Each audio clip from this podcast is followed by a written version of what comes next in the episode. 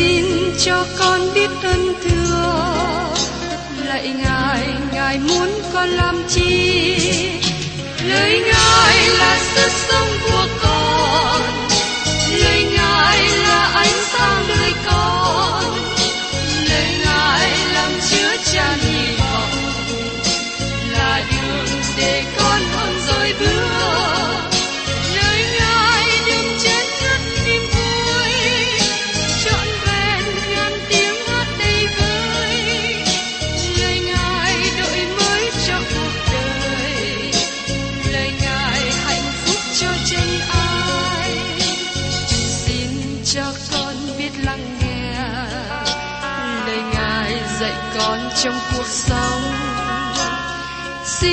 cho con biết lắng nghe. Lời ngài từng theo bước đời con. Xin cho con biết sẵn sàng chờ đợi và vẫn nghe theo chúa. Xin cho con biết sẵn sàng thực hành lời chúa đã truyền ban Hân hoan chào mừng quý vị đến nghe chương trình Tìm hiểu Thánh Kinh. Đây là một chương trình học kinh thánh liên tục và hệ thống trong thời gian 5 năm. Chúng ta sẽ lần lượt khảo sát từ sáng thế ký cho đến khải huyền. Mục sư tiến sĩ McGee là người được Chúa dùng để sáng lập và thực hiện chương trình này. Ông tin rằng lời của Đức Chúa Trời có khả năng đáp ứng mọi nhu cầu cho tất cả mọi người trên thế giới, không phân biệt chủng tộc, văn hóa, trình độ tuổi tác hay phái tính. Ước mong quý vị theo dõi liên tục và giới thiệu cho thân nhân bạn hữu cùng đón nghe. Kính chào quý vị và các bạn. Trong chương trình tìm hiểu Thánh Kinh trước đây, tôi đã cùng với các bạn tìm hiểu trong Hebrew đoạn 1, nói đến việc Chúa Giêsu cao trọng hơn thiên sứ.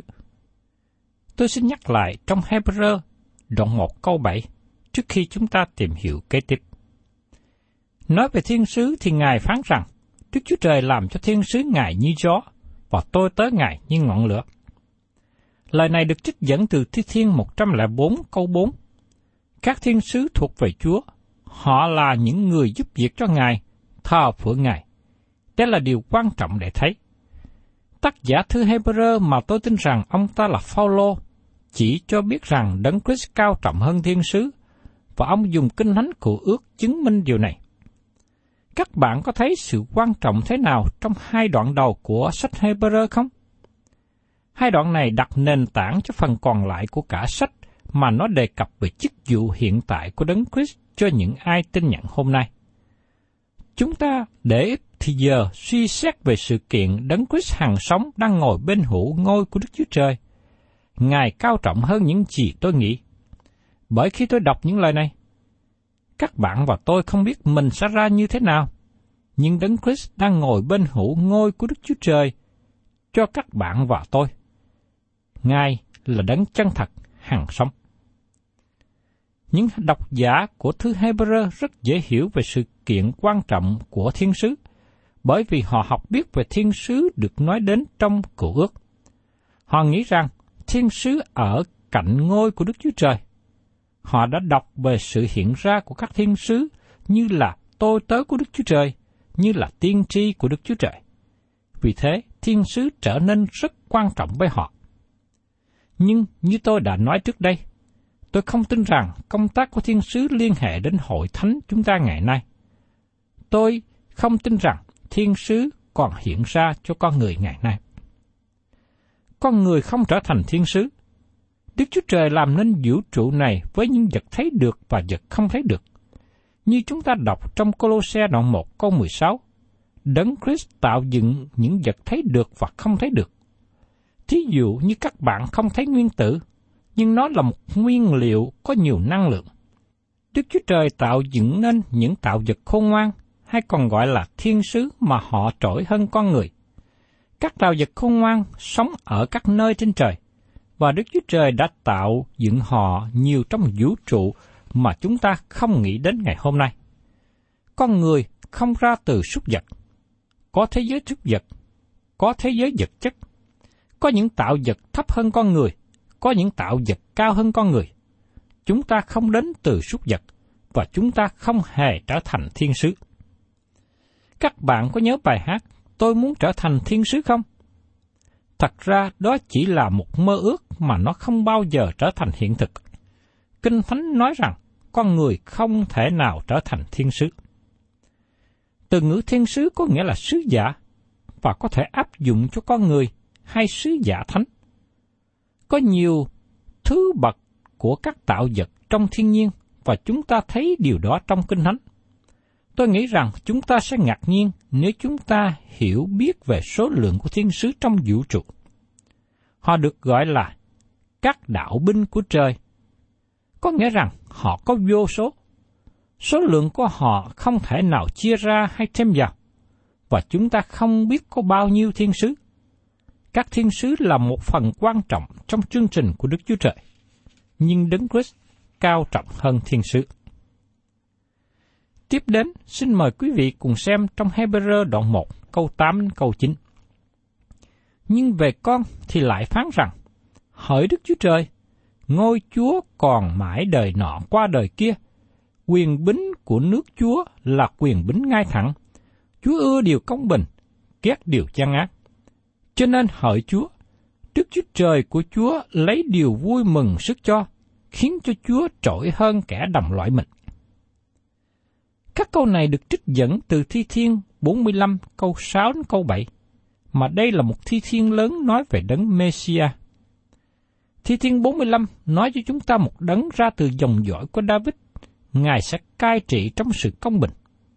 David rất hứng khởi với diễn cảnh này. David nói trong Thi Thiên đoạn 45 câu 1. Lòng tôi tràn đầy những lời tốt. Tôi có điều tôi vịnh cho vua lưỡi tôi như ngòi viết của văn sĩ có tài. Đấng sẽ đến theo như tác giả viết cho người Hebrew là Chúa Giêsu Christ. Ngài là đấng cai trị trong sự công bình. Đức Chúa Trời không ban quyền cai trị trên đất cho bất cứ thiên sứ nào. Chúa ưa điều công bình, ghét điều gian ác, là lời công bố lớn lao.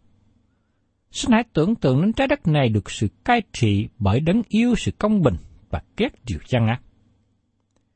Nhưng nói về con thì lại phán rằng, hỡi Đức Chúa Trời, ngôi Chúa còn mãi đời nọ qua đời kia.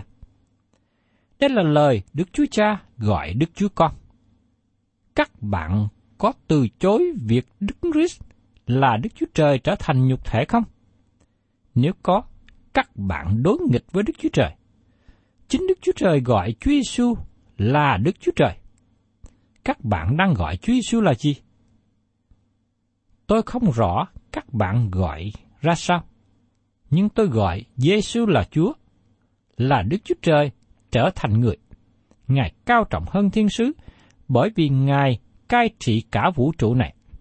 Giêsu là vua trên muôn vua, là Chúa trên muôn Chúa. Ngài sẽ cai trị cả trái đất này.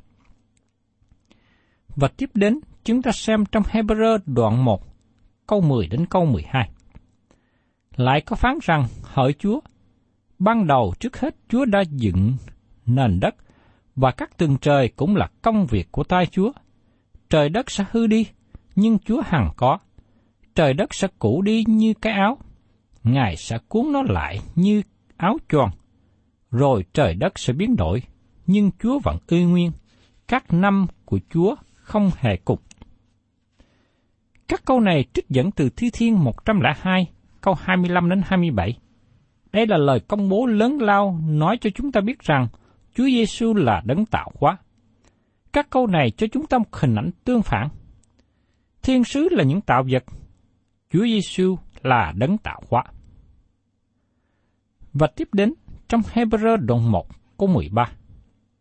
Đức Chúa Trời há có bao giờ phán cùng thiên sứ nào rằng, hãy ngồi bên hữu ta, cho đến chừng nào ta để kẻ thù nghịch làm bệ dưới chân ngươi.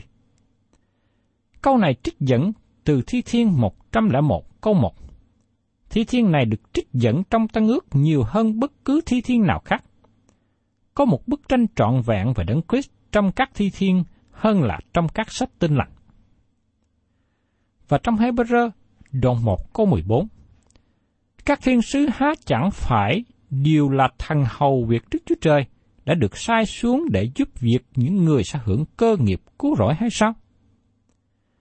Câu này hướng về thời kỳ quay trở về của quốc gia Israel và thế giới dân ngoại sau khi hội thánh được cất lên khỏi. Xin chú ý rằng, câu này không nói về thiên sứ đang hầu việc những người hiện nay hưởng cơ nghiệp của sự cứu rỗi. Các bạn thấy rằng, Đức Chúa Trời đang hành động trong chương trình của Ngài. Ngài có mục đích cho mọi điều Ngài làm. Đấng Christ là con, các thiên sứ là tôi tớ. Đấng Christ là vua, các thiên sứ là người phục tùng. Đấng Christ là đấng tạo hóa, các thiên sứ là những tạo vật. Hiện nay, Đấng Christ đang chờ đợi cho đến khi kẻ thù nghịch của Ngài bị đặt dưới bệ chân Ngài. Đức Chúa Cha không hề ban một lời hứa như vậy cho một thiên sứ nào. Đức Chúa Trời nói, vào một ngày sẽ đến, con của Đức Chúa Trời sẽ cai trị. Đây là phân đoạn lớn lao nói cho chúng ta biết về thần tánh của Chúa Giêsu Christ và sự tôn cao của Chúa Giêsu Christ. Ngài cao trọng hơn thiên sứ. Thưa các bạn, tiếp đến chúng ta cùng tìm hiểu trong Hebrew đoạn 2, nói đến nhân tánh của Đấng Christ. Sau khi chúng ta thấy sự tôn cao của Đấng Christ trong Hebrew đoạn 1, chúng ta đến sự hạ mình của Đấng Christ trong đoạn 2. Ngài trở thành một người, và lúc đó trở nên thấp hơn các thiên sứ. Ngài trở thành người trong lòng của trinh nữ Mary, và chính Ngài trở nên hèn hạ. Vì thế Đấng Christ là sự khải thị của Đức Chúa Trời, và Ngài đại diện cho con người. Chúng ta sẽ tìm hiểu hai điều về Đấng Christ trong thư Hebrew. Thứ nhất, Ngài khải thị về Đức Chúa Trời cho con người. Và thứ hai, Ngài đại diện cho con người trước mặt Đức Chúa Trời. Tôi có một người đại diện trên trời. Tôi không biết các bạn nghĩ ra sao, nhưng tôi có cảm nghĩ rằng những người đại diện cho tôi trong quốc hội mà tôi đã bỏ phiếu bầu cho họ, họ không đại diện cho tôi gì cả. Họ chỉ lo quyền lợi riêng của họ và không lưu tâm gì đến công chúng. Chỉ có một thời điểm mà họ lưu tâm đến tôi là lúc họ vận động bầu cử. Nhưng thật là tốt lành khi chúng ta biết rằng có một đại diện trước mặt Đức Chúa Trời. Thật là tốt khi chúng ta biết có một người nào đó đại diện cho chúng ta. Bởi vì Kinh Thánh nói rằng, sa tăng đang kiện cáo anh em. Hắn đến với Đức Chúa Trời và phỉ bán chúng ta ngày và đêm. Như được chép trong sách Khải Quyền, đoạn 12 câu 10. sa tăng nói những điều rất tệ về chúng ta. Vì thế, tôi cảm tạ Chúa vì tôi có một đại diện trên trời. Trước nhất, chúng ta thấy Đấng Christ cao trọng hơn thiên sứ, bởi vì Ngài là Đức Chúa Trời. Giờ đây chúng ta thấy Ngài trở nên thấp hơn thiên sứ. Ngài trở nên giống như con người. Và chúng ta thấy nhân tánh của Ngài. Thưa các bạn, có sáu điểm nguy hiểm trong sách Hebrew và các dấu hiệu này cảnh giác dân chúng Israel rằng họ thất bại trong việc đi vào phước hạnh trọn vẹn mà Đức Chúa Trời ban cho qua đấng Christ. Sáu dấu hiệu nguy hiểm này có thể giống như các bản hiệu cảnh giác trên quốc lộ. Các dấu hiệu nguy hiểm này được liệt kê như sau. Nguy hiểm của sự thả trôi trong đoạn 2 câu 1 đến câu 4. Nguy hiểm của sự nghi ngờ trong đoạn 3 câu 7 đến đoạn 4 câu 2. Nguy hiểm của sự chậm nghe trong đoạn 5 câu 11 đến 14. Nguy hiểm của sự lìa bỏ đạo trong đoạn 6 câu 1 đến 20 nguy hiểm của sự khinh chê trong đoạn 10, câu 26 đến 39 và nguy hiểm của sự khước từ trong đoạn 12, câu 15 đến 29. Một sư Mạc Kỳ kể lại rằng, tôi có dịp vượt qua sông Vô Đanh và thấy nó là không có vui thích chút nào. Khi nhìn thấy nước sông có bùn.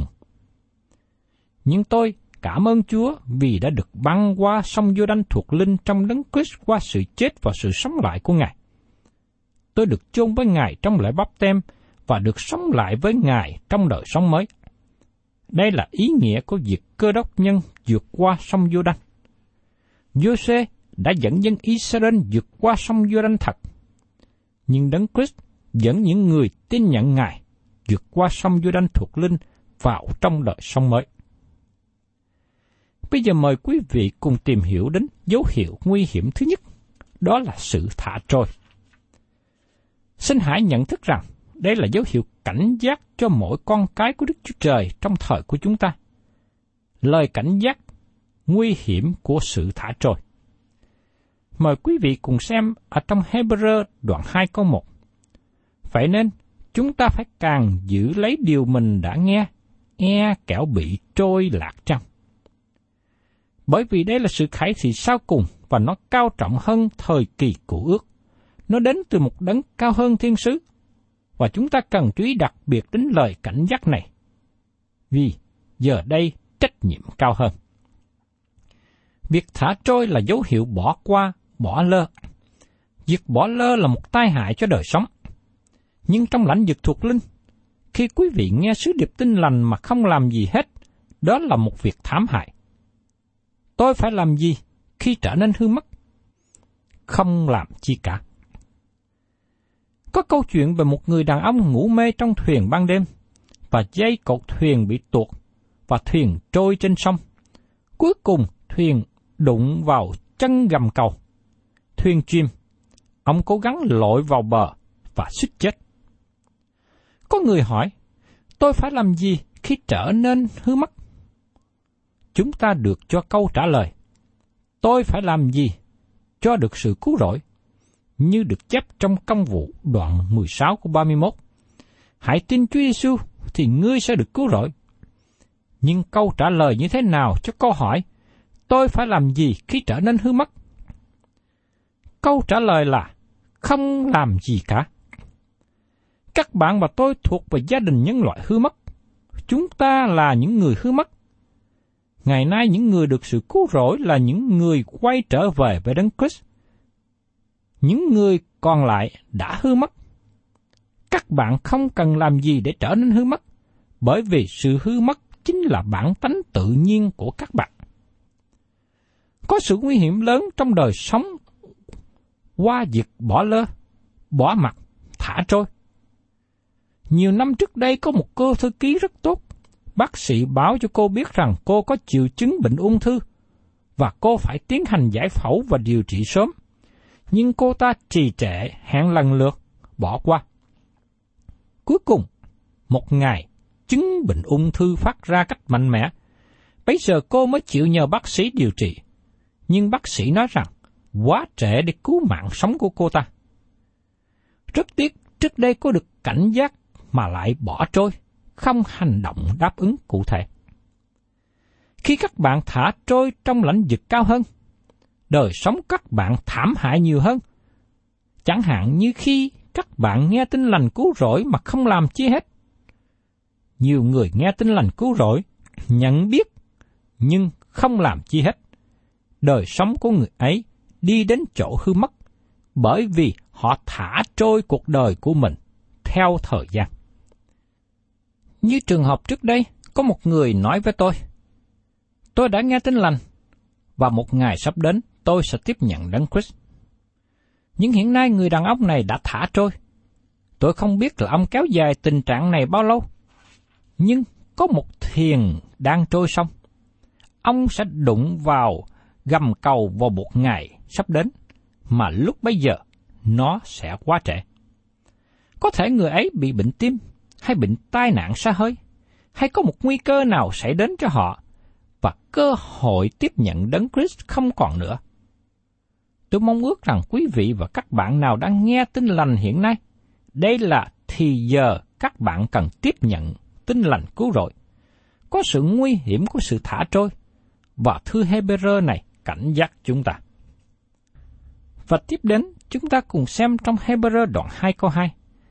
Vì nếu lời thiên sứ rao truyền đã vững chắc và sự trái phép nghịch mạng đã được báo ứng xứng đáng rồi.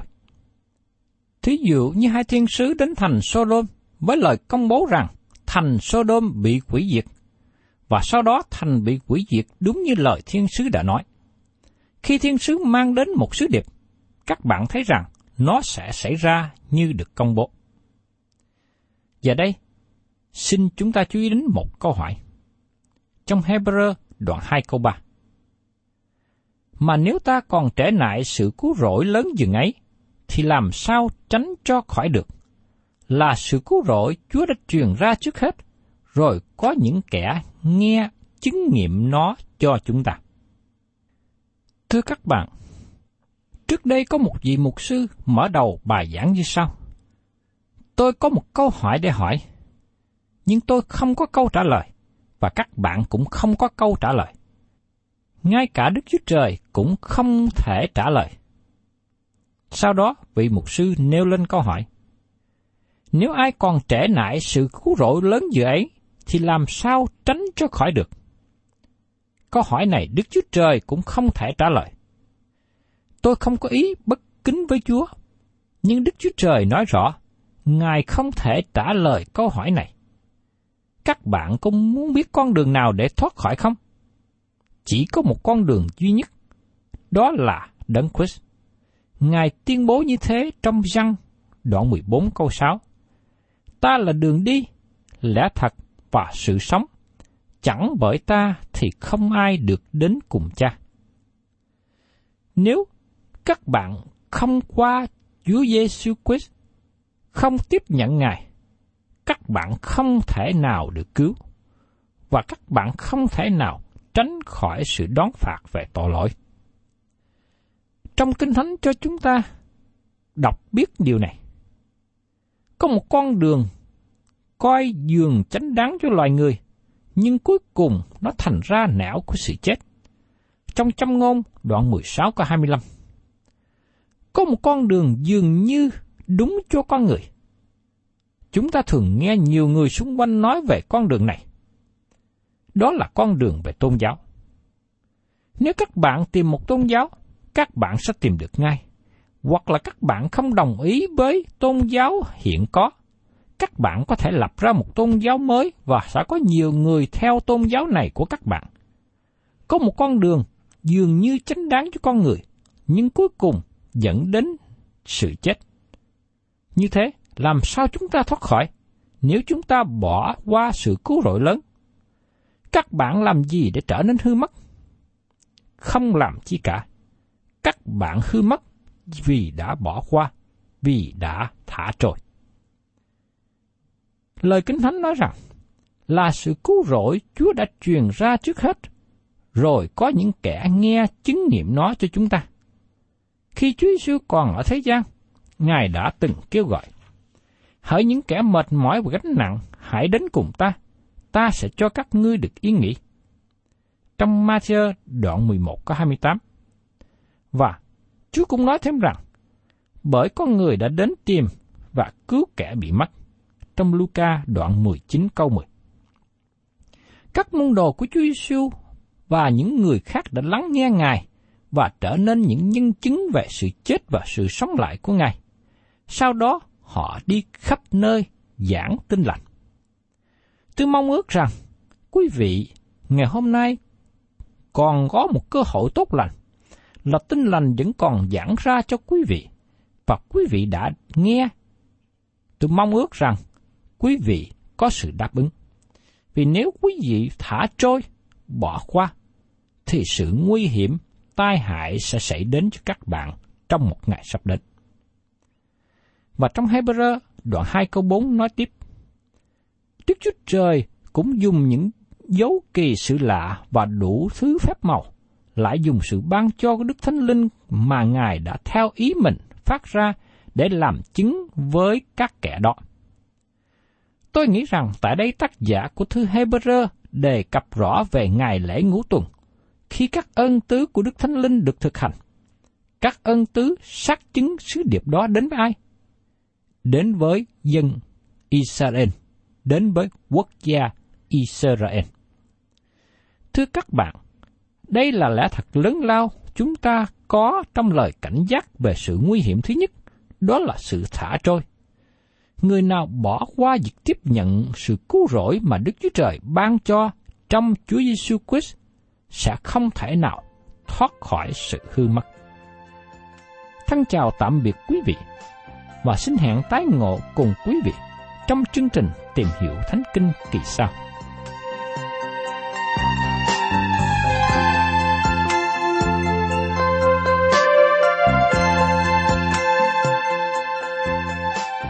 Cảm ơn quý vị đã đón nghe chương trình Tìm hiểu Thánh Kinh.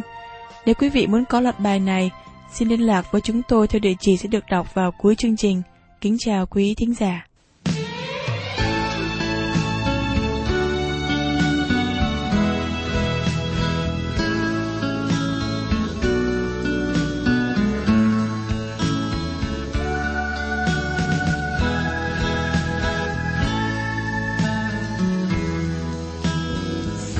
Cho con quên đi bao nhiêu gian truân ngày buồn đưa tới. Xin cho con luôn luôn bao dung yêu thương người đời gian dối.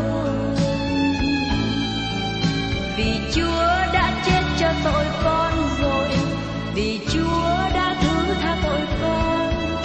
Tình chúa ú ấm tâm hồn con hoài, cho dù thời gian